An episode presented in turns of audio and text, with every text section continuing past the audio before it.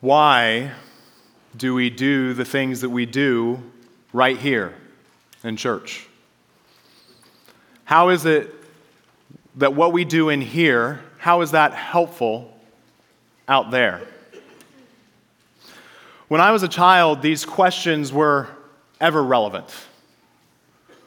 I always wondered why I had to get up early on one of my precious weekend days to come into church and sing and listen to a pastor preach. And children, maybe you're here this morning and you're wondering the same things. Why do we do this every Sunday? And how are the things that we do here on Sunday, how are they helpful? Well, if you're a child here today and you're wondering this question, pay close attention to this entire sermon. That'd be my challenge to you. Make this a sermon that you try to get something out of. And try to answer that question how is what we do here on Sunday helpful? What's with all the singing and the preaching and the reading and the praying? And if you don't have that question answered for you, maybe ask your parents afterwards and see what they have to say. Maybe you've been a Christian for a while and you can't really remember why you come to church. Coming to church for you is a little bit like going to the fridge. You open up the door, your eyes glaze over, and you forget why you were there. you shut the door with, I don't know, a, a, drink in your hand, and well, I guess that was that. Or maybe you're a visitor here today and you don't understand yourself to be a Christian. You promised a friend that you would come today, or a, a family member dragged you here, and you're really not sure why Christians do the things they do either. Uh, maybe you were actually curious and you wanted to see what all these people were doing gathering here at 525 A Street every Sunday morning. And so you came here and you're like, I'm going to figure out what it's all about. One of the big reasons that we gather on Sunday is to help ourselves trust in God, as Mark said earlier. The Sunday gathering is one great discipline of trust.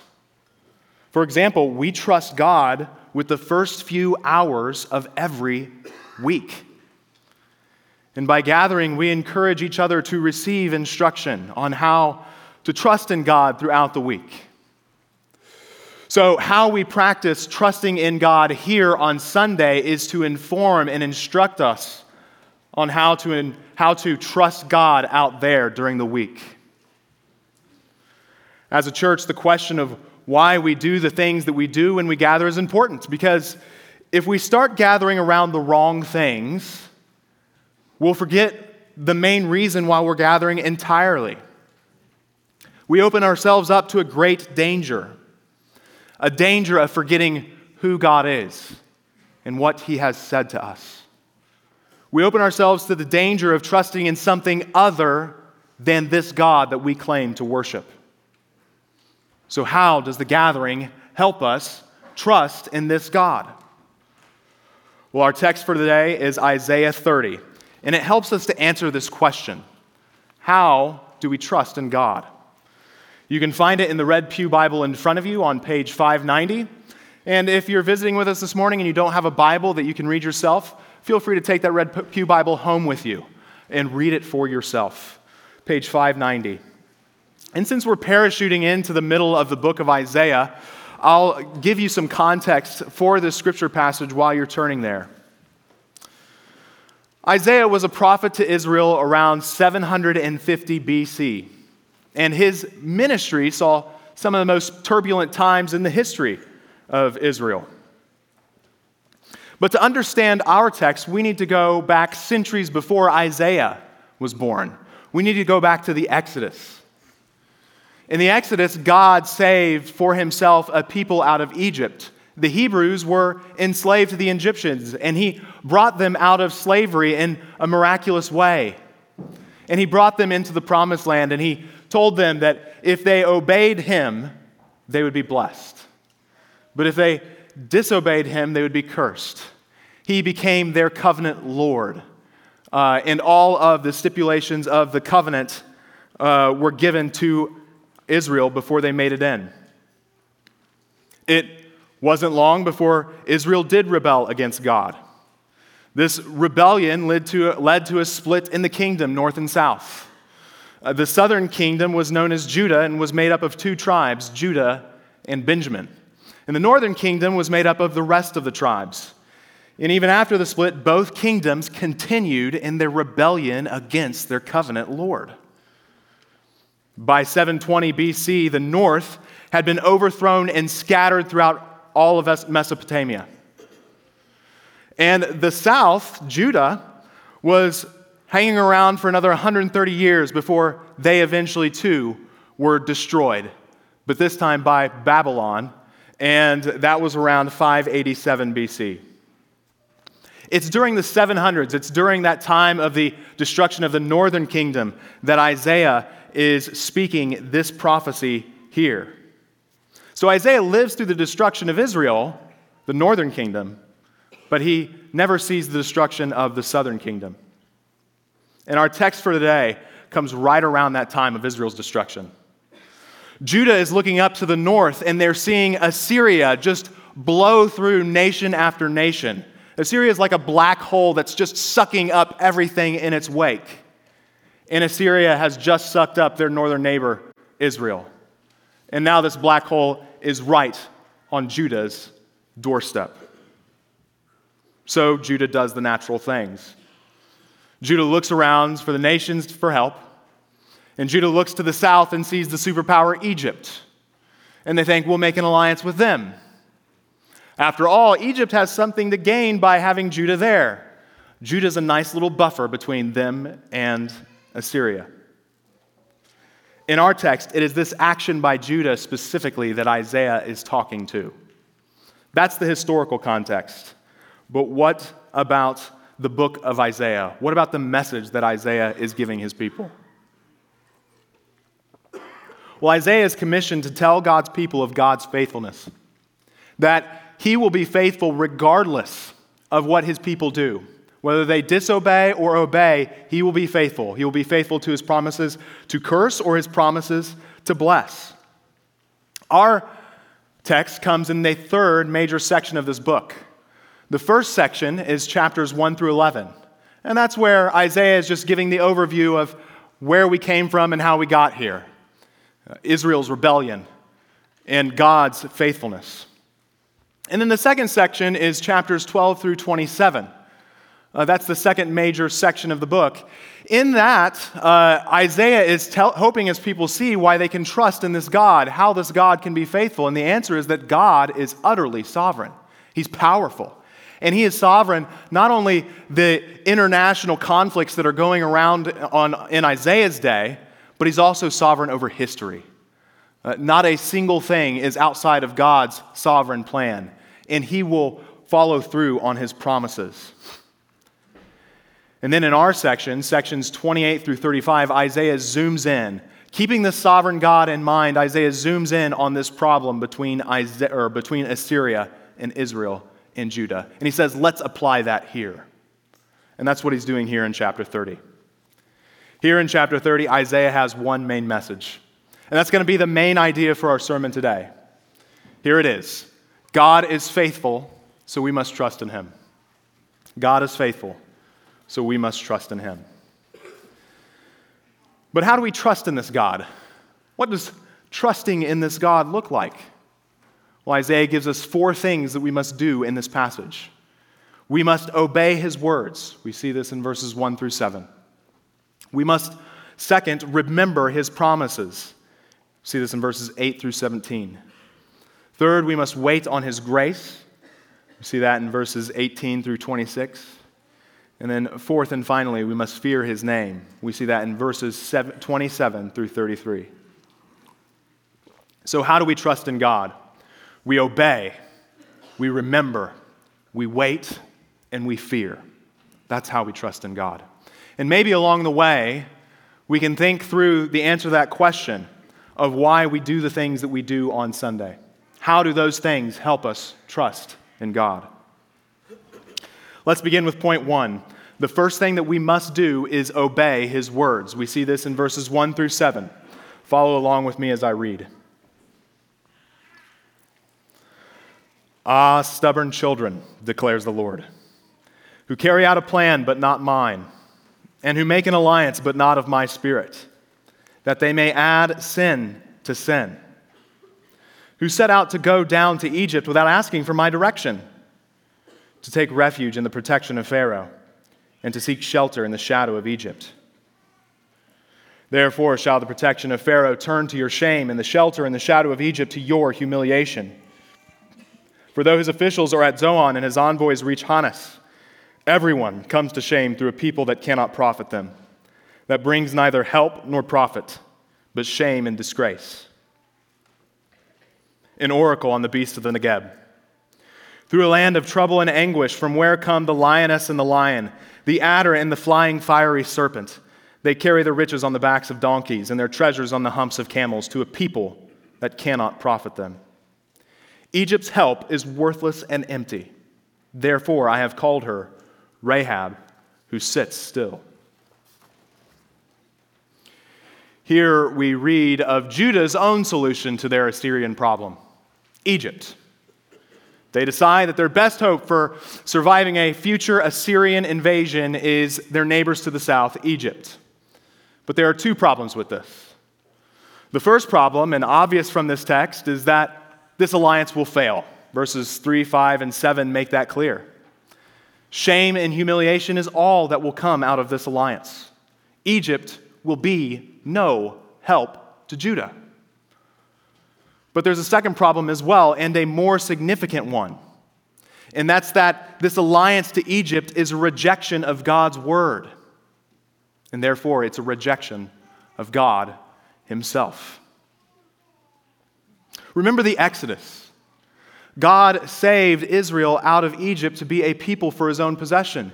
They were to be like a jewel placed in the midst of the nations uh, that was going to be glorious, and it was going to show off God's glory and majesty and holiness.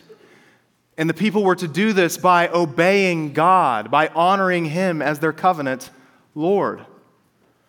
And the whole reason they were even in this situation to begin with is because they had decided that obedience to this covenant Lord was optional.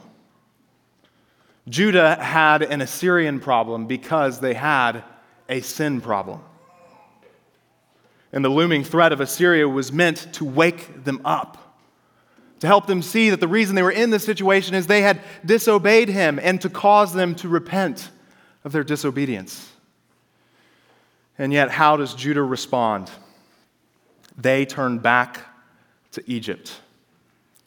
They reject God's shelter and protection, and in painful irony, they decide that Egypt, of all nations, is going to be the one that is more protective and a better shelter than their covenant Lord.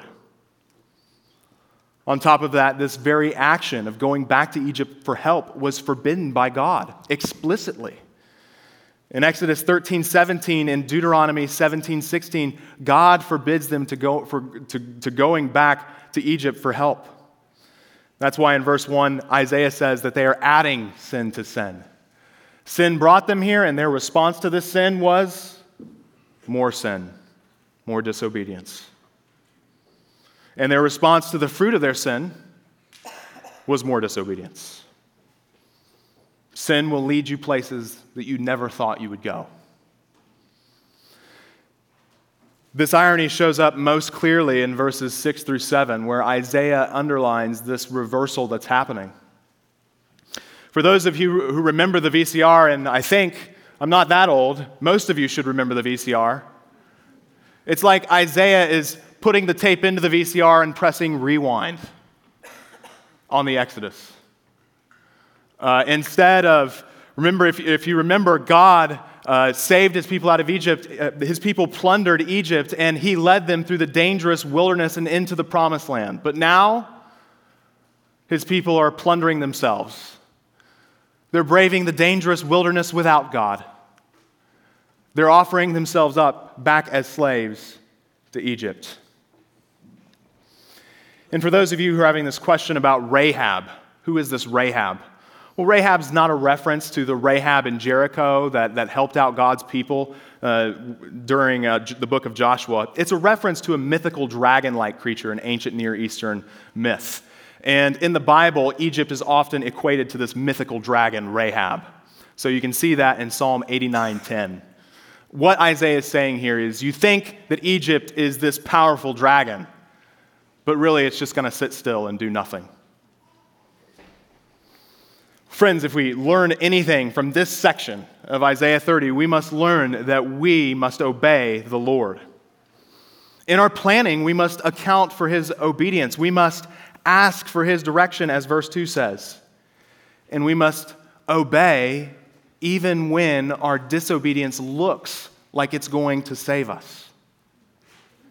You see, in going to Egypt, the chief lie that Judah was believing is that it was necessary to disobey God to survive. They thought that obedience was opposed to self preservation, when in fact the opposite is true. Self preservation depends on obedience.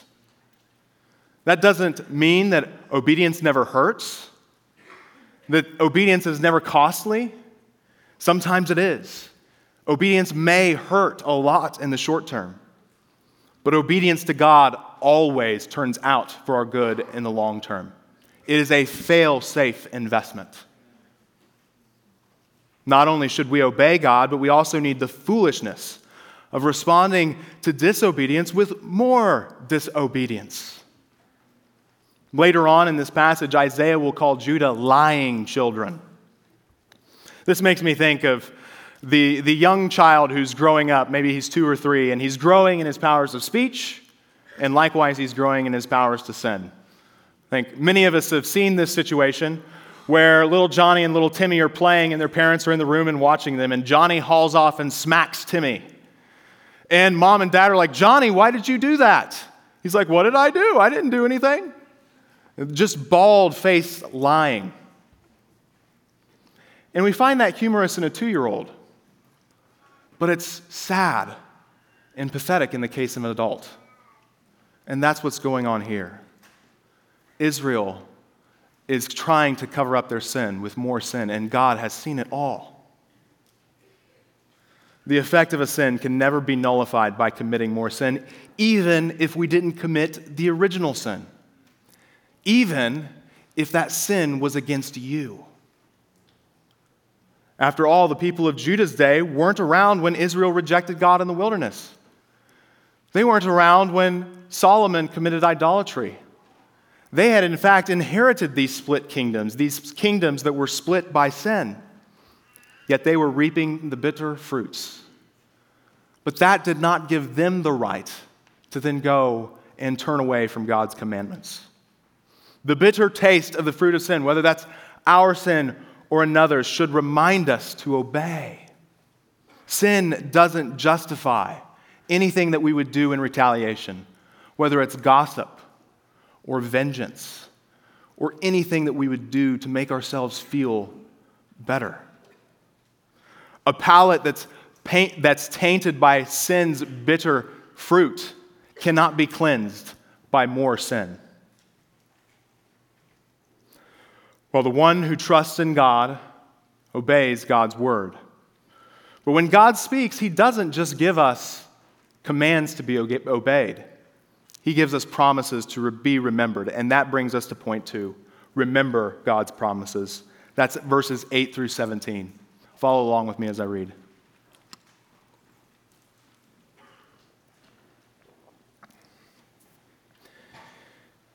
And now go Write it before them on a tablet and inscribe it in a book, that it may be for the time to come as a witness forever. For they are rebellious people, lying children, children unable, unwilling to hear the instruction of the Lord, who say to the seers, Do not see, and to the prophets, Do not prophesy to us what is right. Speak to us smooth things, prophesy illusions, leave the way, turn aside from the path. Let us hear no more about the Holy One of Israel.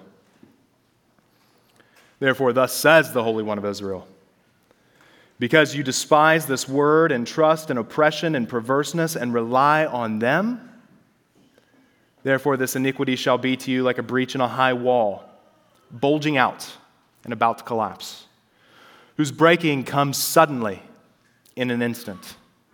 And its breaking is like that of a potter's vessel that is smashed so ruthlessly that among its fragments not a shard is found with which to take fire from the hearth or to dip up water out of the cistern. For thus said the, the Lord God, the Holy One of Israel In returning and rest you shall be saved, in quietness and in trust shall be your strength. But you were unwilling, and you said, No, we will flee upon horses. Therefore you shall flee away. And we will ride upon swift steeds. Therefore your pursuers shall be swift. A thousand shall flee at the threat of one, and at the threat of five you shall flee till you are left like a flagstaff on top of a mountain, like a signal on a hill. Here, Isaiah makes plain to his hearers the spiritual reality of this move to go to Egypt for help. We see this in the first four verses of this section, verses 8 through 11. Isaiah explains what this move reveals about their hearts that they are rebellious, and lying. In verse 10, they tell the prophets to stop speaking the truth. They no longer want to hear things about themselves that are stressful to hear, disturbing to hear. They want the prophets to speak smooth things to them. In other words, they want the prophets to sin by flattering them. Of course, they didn't want the truth because God's prophets keep talking about God and what God has promised judgment for their rejection. And that rejection is what verse 11 makes clear. Let us hear no more about the Holy One of Israel. Some translations translate this verse, let the Holy One of Israel cease from us. However, it's translated, the main thrust is clear. Israel is saying, We'd rather live as if our Lord didn't exist. We don't want him anymore. We don't want to hear about him anymore. We would rather be on our own. The language here is haunting and tragic. You see, back in Leviticus, God told them, You shall be holy, for I am holy. Leviticus 19 2. So, in rejecting the Holy One of Israel, they were rejecting their whole reason for existence. Their rejection of the Holy One was a pronouncement of judgment upon themselves. The next line then is both fearful and unsurprising. Therefore, thus says the Holy One of Israel You want me to cease? You want me to stop speaking? Therefore, I will speak, and it will be judgment.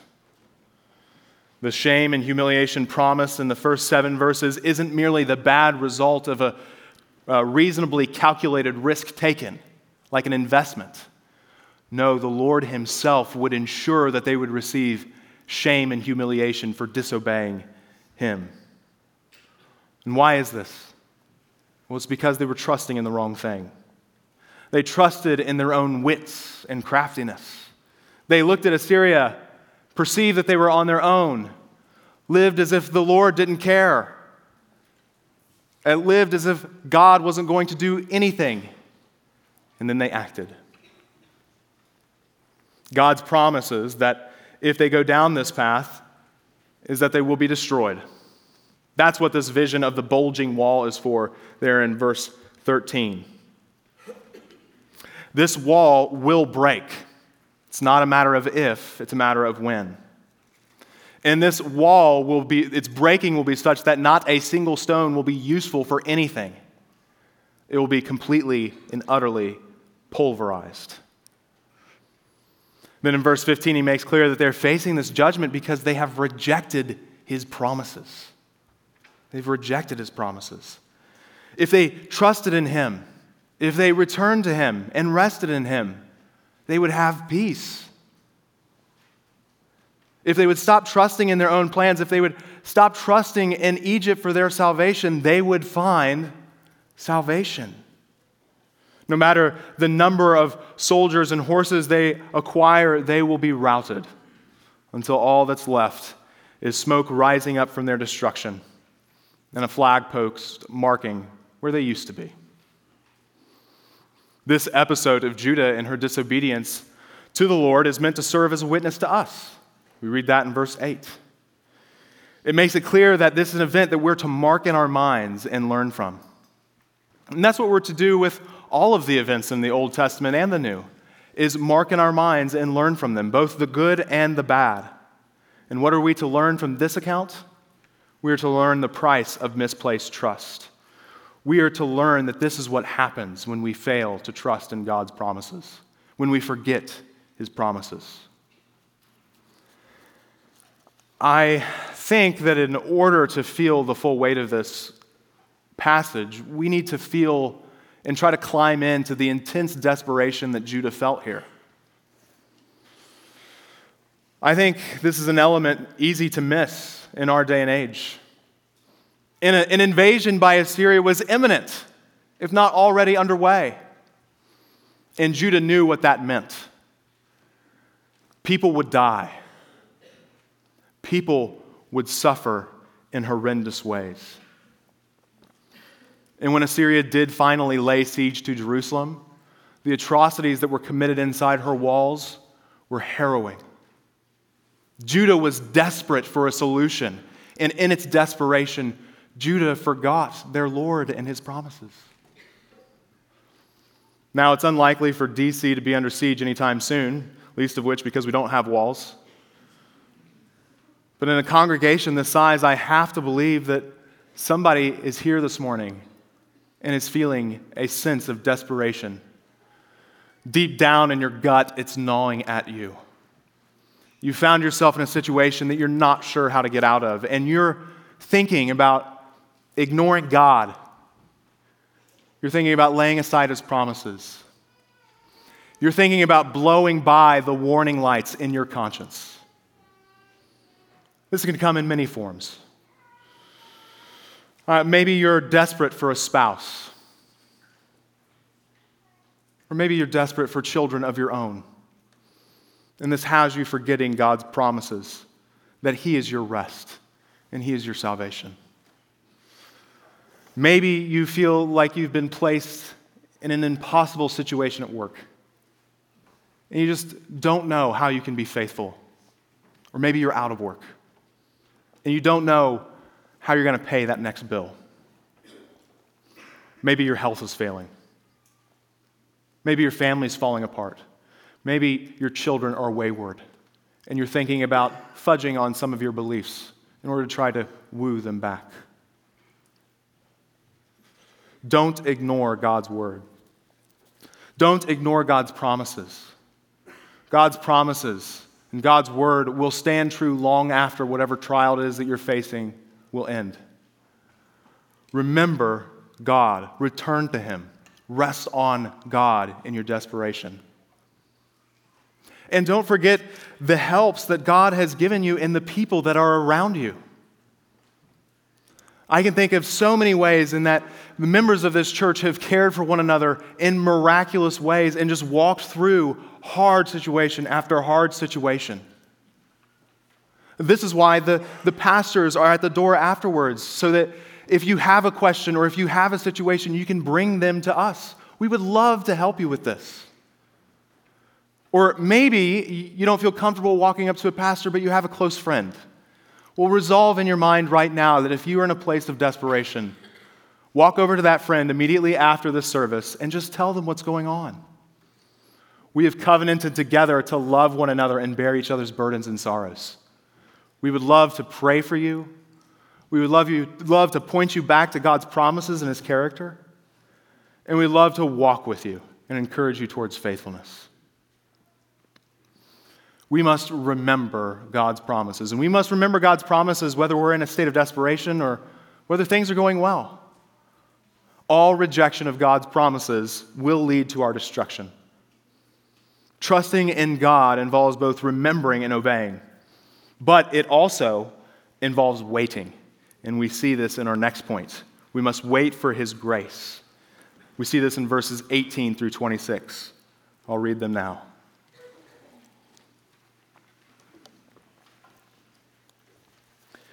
Therefore, the Lord waits to be gracious to you. And therefore, he exalts himself to show mercy to you. For the Lord is a God of justice. Blessed are all those who wait for him. For a people shall dwell in Zion, in Jerusalem. You shall weep no more. He will surely be gracious to you at the sound of your cry. As soon as he hears it, he answers you. And though the Lord give you the bread of adversity and the water of affliction, yet your teacher will not hide himself anymore, but your eyes shall see your teacher. And your ears shall hear a word behind you saying, This is the way, walk in it, when you turn to the right or when you turn to the left. And then you will defile your carved idols, overlaid with silver, and your gold plated metal images. You will scatter them as unclean things. You will say to them, Begone. And he will give rain for the seed with which you sow the ground, and bread, the produce of the ground, which will be rich and plenteous. In that day, your livestock will graze in large pastures, and the oxen and the donkeys that work the ground will eat seasoned fodder, which has been winnowed with shovel and fork. And on every lofty mountain and every high hill, there will be brooks running with water in the day of the great slaughter when the towers fall.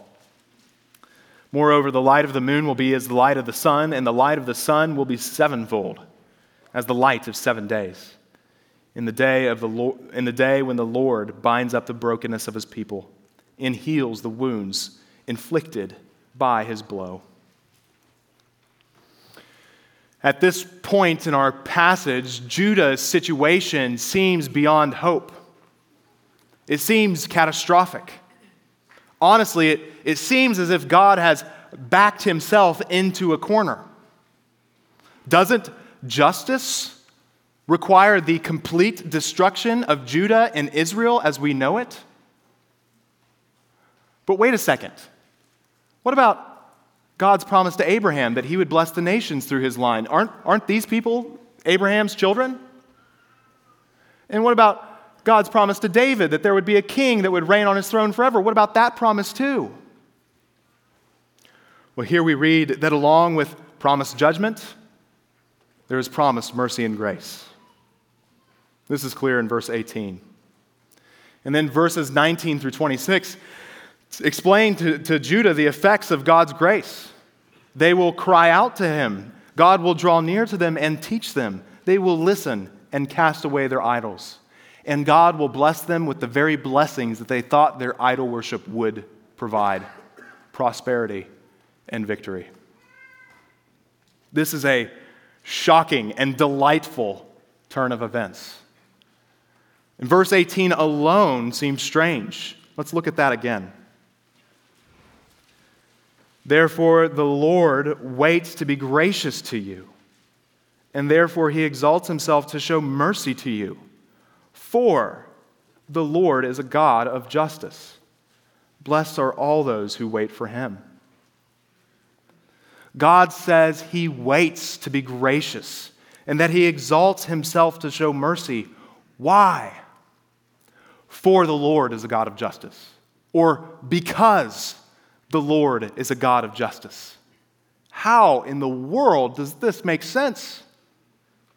Aren't mercy and justice opposed to one another? If, if a criminal shows up at the bar of a judge and the judge just lets him go, was that just? No. And the truth is, is that God has already been gracious to Judah. He saved them. And he was gracious to them as they sinned again and again and again and again.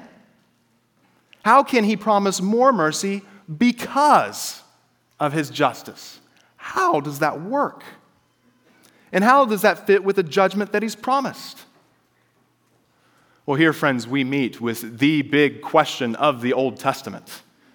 Uh, the Lord himself makes it clear when he reveals his name to Moses in Exodus. He, he says that he's forgiving iniquity and transgression and sin, but he will by no means clear the, the guilty.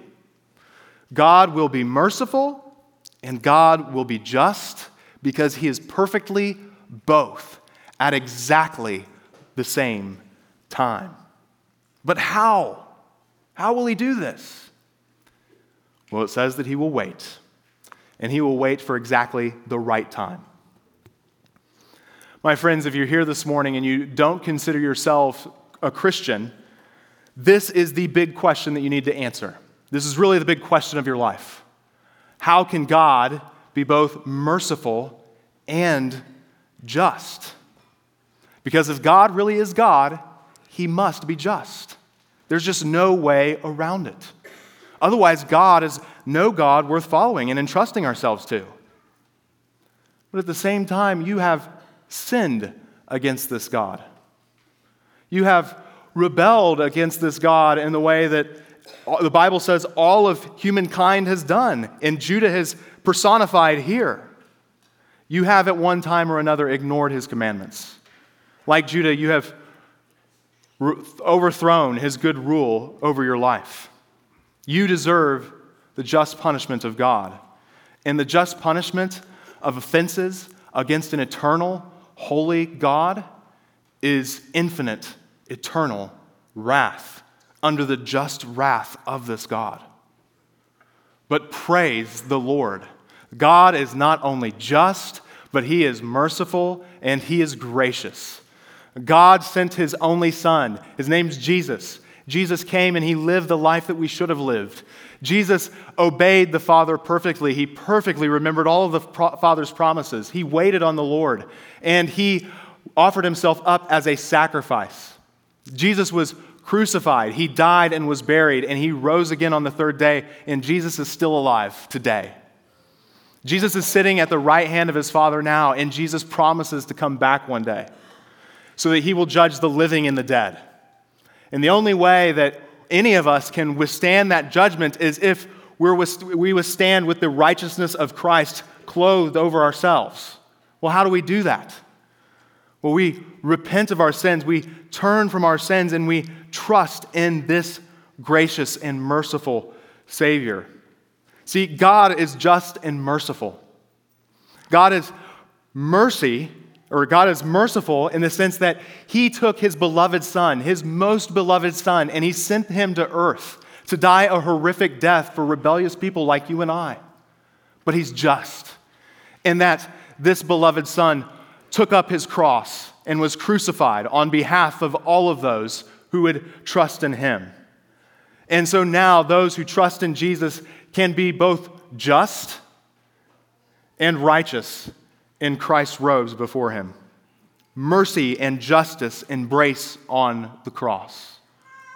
So, if you're not a Christian, this is what we gather around every Sunday. This is the message of the gospel. This is what makes us Christians by turning from our sins and trusting in this Jesus.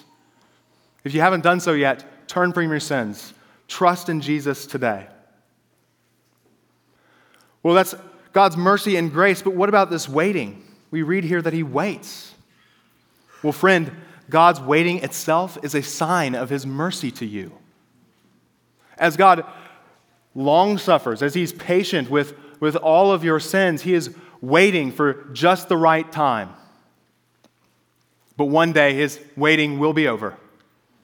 One day he will call you to the bar of judgment.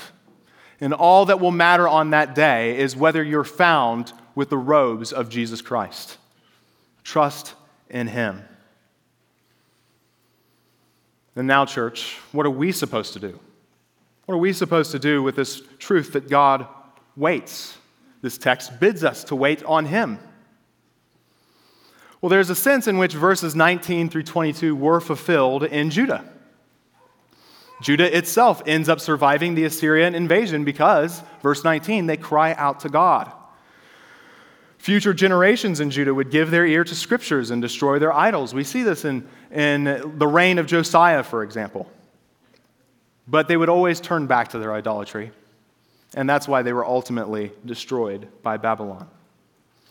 The spiritual renewal that's described here in this section is the spiritual renewal, really, of the new covenant, of the covenant that you and I are in today as those who are indwelled by the Holy Spirit and receive the blessings of the Holy Spirit given at Pentecost. Uh, that is what this is promising. As Christians, we have the privilege of knowing much of what these verses are talking about. We are those who have cried out to God and He has heard our prayer. uh, God has come and dwelled with us in His Holy Spirit within us. He has drawn near to us, and He is teaching us even now. Recently, my daughter Nora is, is nearly 10 months old, and recently she has started to crawl. And for those of you with children who have had children, know that once the baby begins to crawl, the baby now gets into things and gets into things all the time. So, Abby and I spend much of our days following Nora around and redirecting her whenever she gets into trouble, uh, telling her whether to go to the right or to the left. That's what uh, the Lord says that He's going to do for us. Only the Lord is far more tender and gracious than I am with my beloved daughter. And He doesn't have an ounce of the impatience that I have. That's how our God teaches us. Furthermore, as Christians, we are those who have begun to make war on our idolatry. By God's grace, we have already casted out some of those idols. But we also know that this war will never end as long as we're in our sinful flesh. Then, as we move on to verses 23 and 26, we see a glorious future that Judah never saw, and we frankly haven't seen yet. Brooks on top of the mountains, Imagine the skyline drive of uh, Shenandoah National Park being turned into a river, just being replaced by a river. That's what this text is picturing. We had wonderful weather this week, and even at this early stage, this weather was a sign of spring to come. It is a sign of spring, but we would be foolish to put away our winter clothes as if spring had already arrived. That's a little bit of what we're feeling in this text. And of course, we learned today that spring definitely isn't here yet. We all know want of some kind. We all have suffered loss, and we will continue to suffer so long as this world lasts. So we wait. But what is the fuel for our waiting? For, for those of you who don't know, I used to be a basketball coach back in Indiana. Uh, my last coaching gig, I was a JV coach and varsity assistant. And uh, the, the head coach, uh, before a game, uh, as we were in the tunnel, and the, the team had already taken the floor, the band's playing, he would look at me playfully and be like, Well, Keys, the hay is in the barn. And I love it because it's just a classic Hoosierism. What he was saying was that we've done all we can to prepare. The result's out of our hands mostly. We've prepared, and it's up to the players now. You see, he was referencing what farmers with cattle have to do to get through the winter. Farmers have to cut and bale hay all summer to have a cheap way so that they can pay for their herds' feed during the winter. Hay keeps best if it's tightly stacked by hand, if it's cured with salt, and if it's stored in a nice, dry barn. And this takes a ton of work along with actually a surprising amount of planning. It's not quite like mowing your lawn. So when he said the hay is in the barn, he was saying, We've done all we can do to prepare for this metaphorical winter, for this game. As a coach, all you can do is prepare. And of course, whether you're preparing for winter or whether you're preparing for an opponent, most of the results are out of your hand. Winter can last longer than normal. Your barn can quite literally burn down with the hay in it, and this has happened. Or that scouting report that you've worked so hard on. You have every shot charted of every opposing player. And that player who hasn't hit a three all year goes for four in the first quarter alone. Friends, if, if you're going to wait well, you need to fill your barn up with something better than hay. You need to fill your barn or your heart up with Christ and his benefits. In our waiting, we will endure many spiritual winters. We will fight many battles with the world, the flesh, and the devil. And though we've had some victory over idols, we have still more idols to destroy. And we will outlast all of these troubles if Christ is stored up in our hearts, if we know his benefits if we draw on Him for strength. He is our rock and our refuge. He is the promise of good in the future. All of these blessings that we see in this passage come from Christ Himself. Christ promises to be our light. Christ is the bread of life. The water that Christ gives is water that wells up to eternal life. Christ may not end your struggles, but he will certainly carry you through every last one if you have Christ in your heart. And your struggles may not end until your life in this mortal body does. But on that day when it does end, Christ himself will bind up every wound, as verse 26 says. Just as farmers spend all summer thinking through how many cuts of hay they can get in and hoping that it'll last them the winter, store up strike or store up Christ in your heart. Scheme for ways that you can get him in your heart and then trust confidently then that he will be more than enough to bring you through any spiritual winter that can be thrown your way. Maybe take some time over lunch today and think through ways with the, the people that you're eating lunch with, particularly how you've tried to store up Christ in your heart. Share some favorite Bible passages. List some songs, maybe some of the songs that we sang this morning, that have been particularly helpful for you to remember Christ and his benefits. Talk about the ways you help yourself meditate over the words of Christ. So, friends, whatever you're facing, whether it's trial or whether it's plenty, keep trusting, keep waiting, keep singing songs like Glory Land or whatever my God ordains is right and know that the Lord Jesus Christ will bring you through. Know that suffering will come to glory at the end. Wait for him, he will surely come. In fact, this is what trusting the Lord in this life entails waiting. It's the basic posture of the Christian, it's the shape of trust in this life, waiting for Jesus. And likewise, God Himself continues to wait. We have known some of his grace, and at the very right time, on the last day, we'll know his grace in its fullness. Isaiah chapter 25, verse 9 tells about that day when he says, It will be said on that day, Behold, this is our God. We have waited for him that he might save us. This is the Lord. We have waited for him. Let us be glad and rejoice in his salvation. We must trust him by waiting on him. But there's one more way that we're taught how to trust God in this passage. And we saw a glimpse of it in this, that's this section that we've just covered. Look back at verse 25. Did you notice this reference? It says, or, yeah, it says, in the day of the great slaughter, when the towers fall. We will not be finished waiting until that day, which is described here in fuller detail in our next session. So let's go ahead and look at that now. That brings us to our next point. We must fear his name. And that's the last seven verses of the passage. We must fear his name. Follow along with me as I read. Behold, the name of the Lord comes from afar, burning with his anger and in thick rising smoke. His lips are full of fury, and his tongue is like a devouring fire.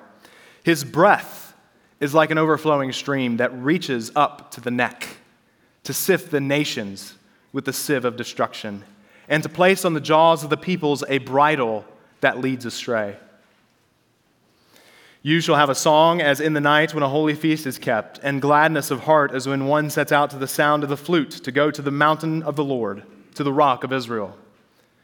And the Lord will cause his majestic voice to be heard and the descending blow of his arm to be seen, in furious anger and in a flame of devouring fire, with a cloudburst and storm and hailstones. The Assyrians will be terror stricken at the voice of the Lord when he strikes with his rod. And every stroke of the appointed staff that the Lord lays on them will be to the sound of tambourines and lyres. Battling with brandished arm, he will fight with them, for a burning place has long been prepared Indeed, for the king it is made ready, its pyre made deep and wide, with fire and wood in abundance. The breath of the Lord, like a stream of sulfur, kindles it. After Isaiah gets finished talking about the distant future in verse 26, he snaps back to the near future and underscores for Judah where their trust should lie. The Egyptians will not defend Judah. God Himself will defend him, them. And more than that, like a torrent, he will sweep Assyria away. Here, he is foretelling the events that we can read about in Isaiah chapter 36 and 37, when the Lord miraculously delivers Jerusalem from the hands of the Assyrian king. Just like the first section, this last section is full of Exodus imagery, only it's used in a positive way this time. You can go, go back and look at it. God is coming like a cloud of smoke. He will subdue a foreign oppressive king. There will be hail and natural disasters. The rout of this king will be thorough, and his people will celebrate a holy feast in the night. Which sounds a lot like the Passover. And God's awesome power will be on display. The nations will see it, and they will wonder. Just as God saved his people at that time, so he will save his people from Assyria. In this passage, Isaiah is putting Judah and us in mind of the Exodus in order that we may have confidence in a future deliverance. This is meant to help Judah put the threat of Assyria in perspective. Assyria will fall before this Lord, just as Egypt did before it, and just as every other superpower will after it. By hearing this, Judah was meant to turn from trusting in Egypt and any other military solution and trust in God alone, because he alone is to be feared. And for us, we're to look at Assyria and notice that he's not just talking about Assyria here. Notice verse 28. He says he will sift the nations with the sieve of destruction. In view here is the universal judgment of all nations at the end of time, of which the Assyrian destruction is just a picture. And so we learn in order to trust God, we must fear Him. We should fear Him above everyone and everything else.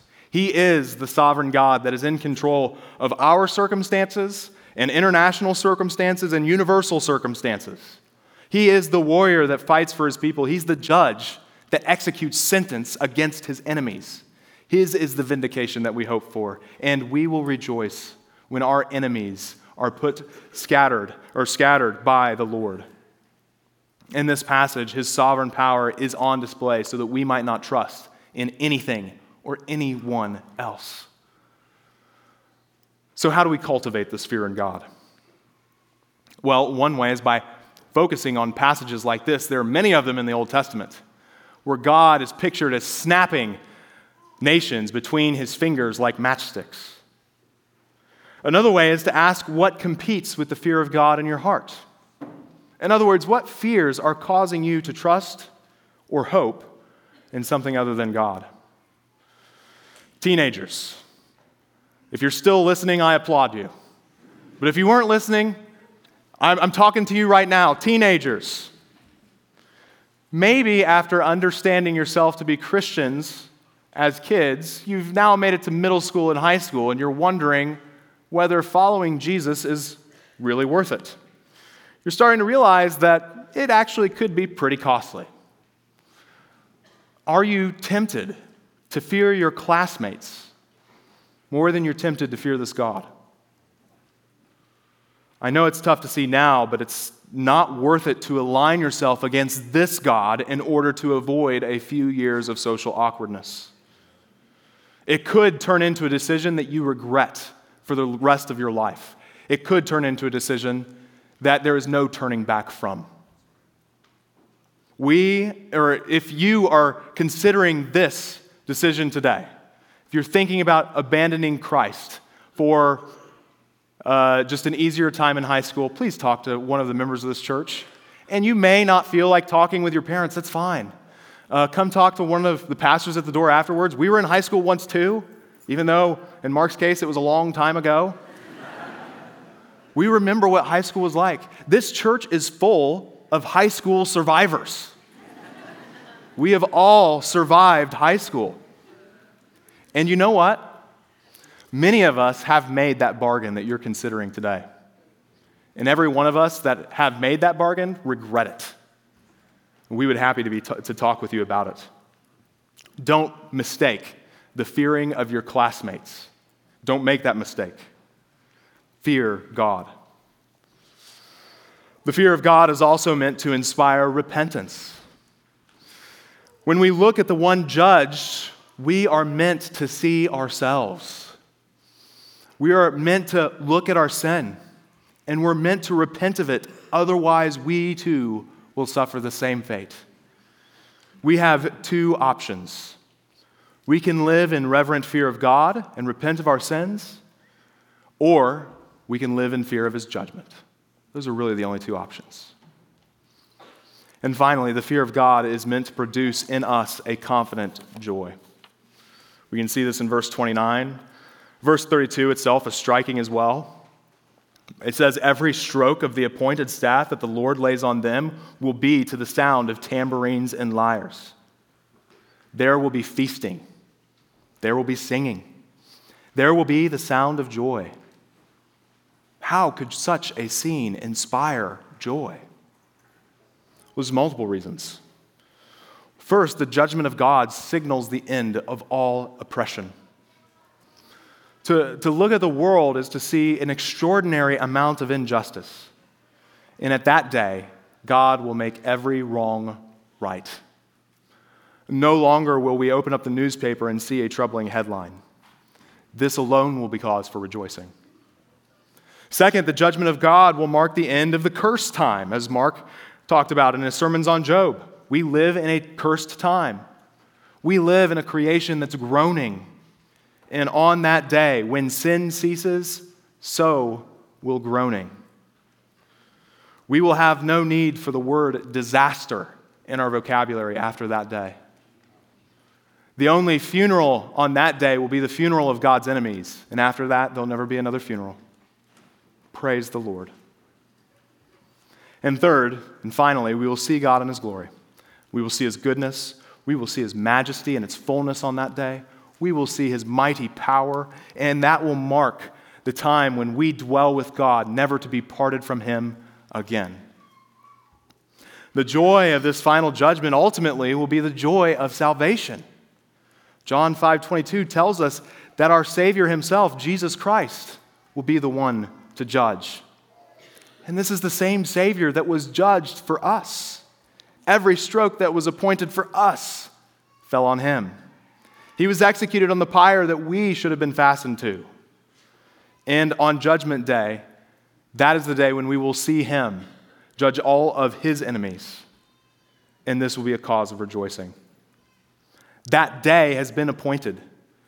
God has appointed it, and it will come. We should rever- reverently fear him now or fear his judgment on that day. We should fear this God. Now, I want to end by considering what that day has to do with this one Sunday. What does that day have to do with this day? And how does the rest of this chapter in Isaiah answer the question that I began this sermon with? How does our time together on Sunday help us trust in God?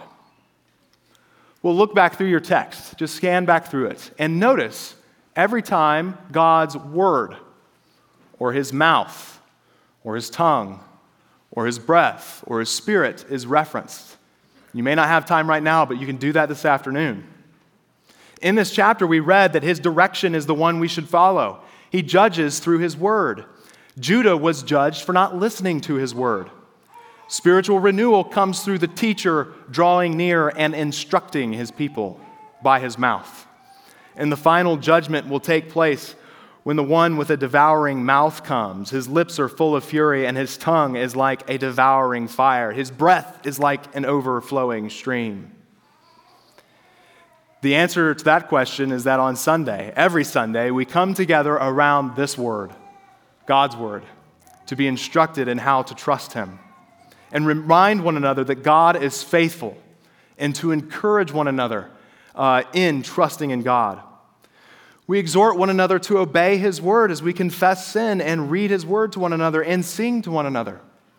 We in- remind each other of God's precious promises, especially whenever we baptize or we celebrate the Lord's Supper together. We encourage one another to wait. We wait on God as we cry out to Him and let Him know of our needs.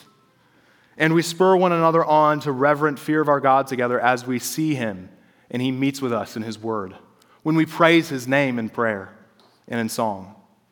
That's what we do here every Sunday. God Himself comes to us in His Word and instructs us by it and tells us that we can trust Him and reminds us Sunday after Sunday after Sunday to trust Him. That's how we're trained to trust God. We don't dare stray away from this Word and rely on our own thoughts, on our own plans, on our own desires, on our own judgments, just like Judah did before us. Otherwise, if we reject Him, we will cease to have a reason to exist. His, lure, his, his word is the fuel for the fire of faith. This day prepares us for that day as we stir one another up to love and good works through our collective gathering around this word.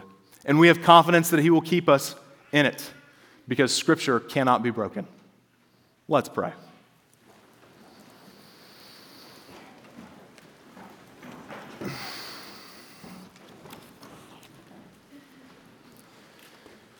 Dear Heavenly Father, we thank you that you have forgiven us in Christ.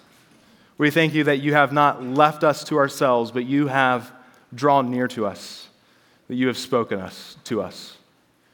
As we look to Christ, help us to trust you today, this week, and the rest of our days. We pray this in Jesus' name. Amen.